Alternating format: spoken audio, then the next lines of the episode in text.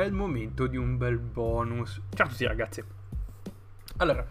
dato che la settimana, weekend scorso, weekend passato, c'è stata la 24 ore di Le Mans virtuale e io non ho detto nulla, avrei, vorrei parlarne appunto in questo piccolo uh, sproloquio, in questo piccolo bonus. Allora, perché hanno fatto la, la 24 ore di Le Mans virtuale? Perché doveva questo weekend, scusate, il weekend passato, quindi 14-15 giugno, doveva esserci appunto la 24 ore di La Mandera, uh, appunto al circuit de la Sarthe a Le Mans, in Francia, solo che causa coronavirus ovviamente l'evento è stato posticipato al weekend 19-20 settembre. Tra l'altro il 20 settembre è il mio compleanno, quindi yeah, uh, mi verrò alla fine della, probabilmente della, della 24 ore. Uh, quella, o al mattino roba del genere. Comunque, uh, perché parlare della, della 24 ore di Le Mans virtuale? Perché probabilmente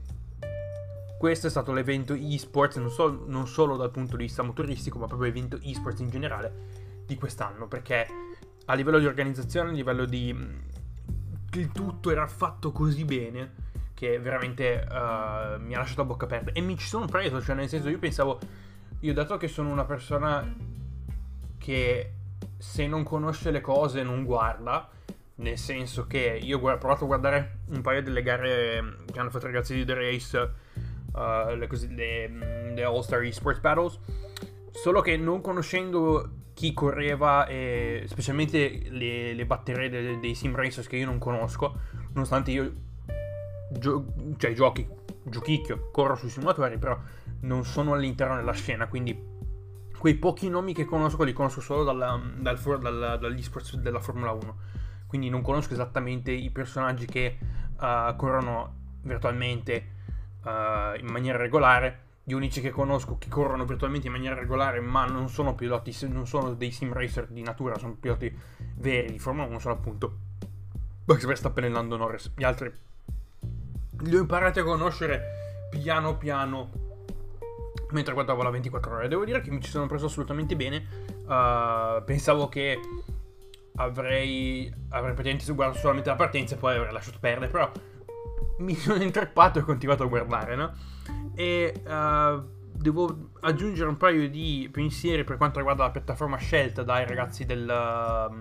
dell'ACO, uh, dell'Automobile Club 2S, che è l'organizzazione, come ho spiegato nel, um, nel diciamo nell'episodio di Ultra Formula 1 dove appunto ho parlato del WEC e dell'IMSA, uh, l'organo diciamo, uh, di sanzione della 24 ore di Le Mans ha deciso di utilizzare R Factor 2 come piattaforma uh, per la, la, gara, che è una scelta piuttosto, um,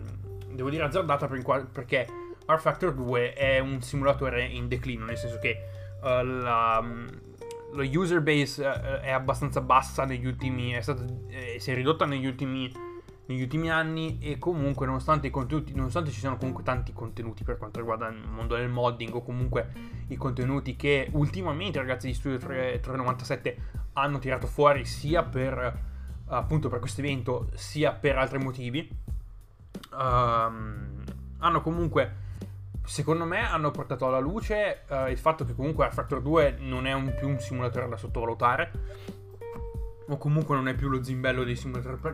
poi non è neanche così, diciamo, uh, lo zimbello di simulatore. È comunque un ottimo simulatore, uh, però è stato ultimamente abbandonato per uh, vari motivi, tra più, specialmente nel, nell'ambiente multiplayer, per quanto riguarda appunto i problemi che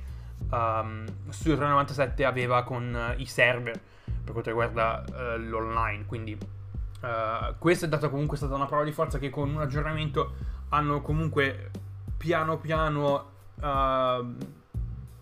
corretto più o meno tutti i bug e tutti i problemi che uh, venivano fuori durante l'online. Uh, infatti durante la gara ci sono state due bandiere rosse per appunto uh, per due problemi ai server, se non sbaglio due crash dei server e comunque due bandiere rosse nel giro di 24 ore e durata una, ogni bandiera rossa è durata tipo una mezz'oretta circa. Um, comunque è stata è veramente um, ha fatto vedere comunque che R Factor 2 non è, uh, non è diciamo un, um, un, simulatore vecchio buttato e lasciato lì. Quindi, uh, prima di tutto volevo fare i miei complimenti all'organo di sanzione, all'SEO, ai ragazzi della FIA, a, a tutti i 200 piloti che hanno, che hanno corso appunto um, all'interno di questa, di questa incredibile uh, rendizione virtuale della 24 ore di Le Mans, piloti... C'erano 100 piloti veri e 100 sim racer, quindi il mondo del sim racing e il mondo racing vero che si uniscono per appunto uh, portare un evento di questo tipo è qualcosa di unico e probabilmente uh, qualcosa di veramente raro all'interno di questo mondo, come piloti appunto uh, blasonati e famosi che hanno corso all'interno di questa 24 ore di Le Mans ci sono gente che ha corso in Formula 1 come Juan Pablo Montoya, Robert Barrichello, Fernando Alonso purtroppo uh, sapete che non sono un fan anzi Fernando Alonso proprio io um, lo odio uh, per vari motivi ma non sto tanto a, a tirarli fuori. Uh, piloti più o meno conosciuti come Simon Paginot, che tra l'altro ha fatto, um, ha fatto uno scambio di volanti in meno di tipo un minuto uh, perché aveva un altro volante uh, il suo volante che utilizzava durante la gara ha, ha smesso di funzionare o ha, ha, avuto dei problemi ha completamente tolto la uh, completamente tolto quella rig ne ha affilata ne ha affilata un'altra ha collegato tutto in meno di un minuto ed è ripartito che è stato qualcosa di uh, di incredibile da vedere e soprattutto è stato veramente strano che uh, gli fosse funzionato per un colpo. Ovviamente poi l'Unione Interesse ha detto che si era preparato a questa cosa perché sapeva che comunque uh, potrebbero esserci stati, sapeva che in quel caso ci sarebbero stati problemi uh, per quanto riguarda appunto la rig. Quindi più o meno cerca di ribaltare l'immagine che si è portato di sé dopo appunto il casino che è successo alla, alla First Responders 175 durante la, l'IndyCar Racing Challenge quindi, uh, tanto di cappello per quello, però lo tengo sempre sott'occhio nel caso faccia qualche cazzata, no? Sapete? Perché comunque va bene che mi tiri fuori queste cose, però dopo quello che hai fatto, meglio che ti tengo un po' l'occhio. Uh, hanno vinto i ragazzi di uh, Rebellion Williams Esports. Williams che finalmente vince qualcosa dopo, dopo la vittoria, um, dopo aver vinto il campionato, uh, il tra virgolette campionato il Virtual GP, il campionato virtuale della Formula 1 con George Russell.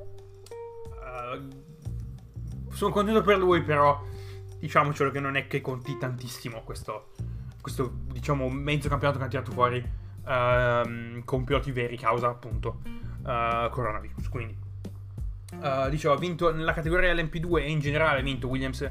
Um, Rebellion Williams Esports, mentre nella categoria GT ha vinto um, Porsche ha vinto la, il team ufficiale Porsche. Uh, quindi veramente tanto di cappello ai ragazzi, tanto di cappello all'ACO, tanto di cappello alla FIA, a tutti, a tutti i personaggi che hanno partecipato. Uh, veramente è stata veramente una bella esperienza e, mm, e, niente. Molti sperano che sia la prima e l'ultima volta che cosa del, un evento del genere, perché tra la fortuna e la sfortuna, diciamo, uh, è stato un bel evento, però um, molti dicono, eh, però non è proprio come la 24 ore, la vera 24 ore di Le Mans è, vero perché comunque si disputa sul simulatore poco fa, però uh, era un ottimo diciamo rimpiazzo, però ovviamente uh, sarà a vedere poi a, set- a, metà settembre, fine settembre, quando ci sarà la, appunto la vera e propria 24 ore di Le Mans. Quindi io vi ringrazio per l'ascolto di questo sproloquio e ci sentiamo domani, perché domani vi tirerò fuori un piccolo annuncio, un piccolo announcement uh, per quanto riguarda appunto le istituzioni Game Coffee durante l'estate. Quindi ci sentiamo domani. Peace.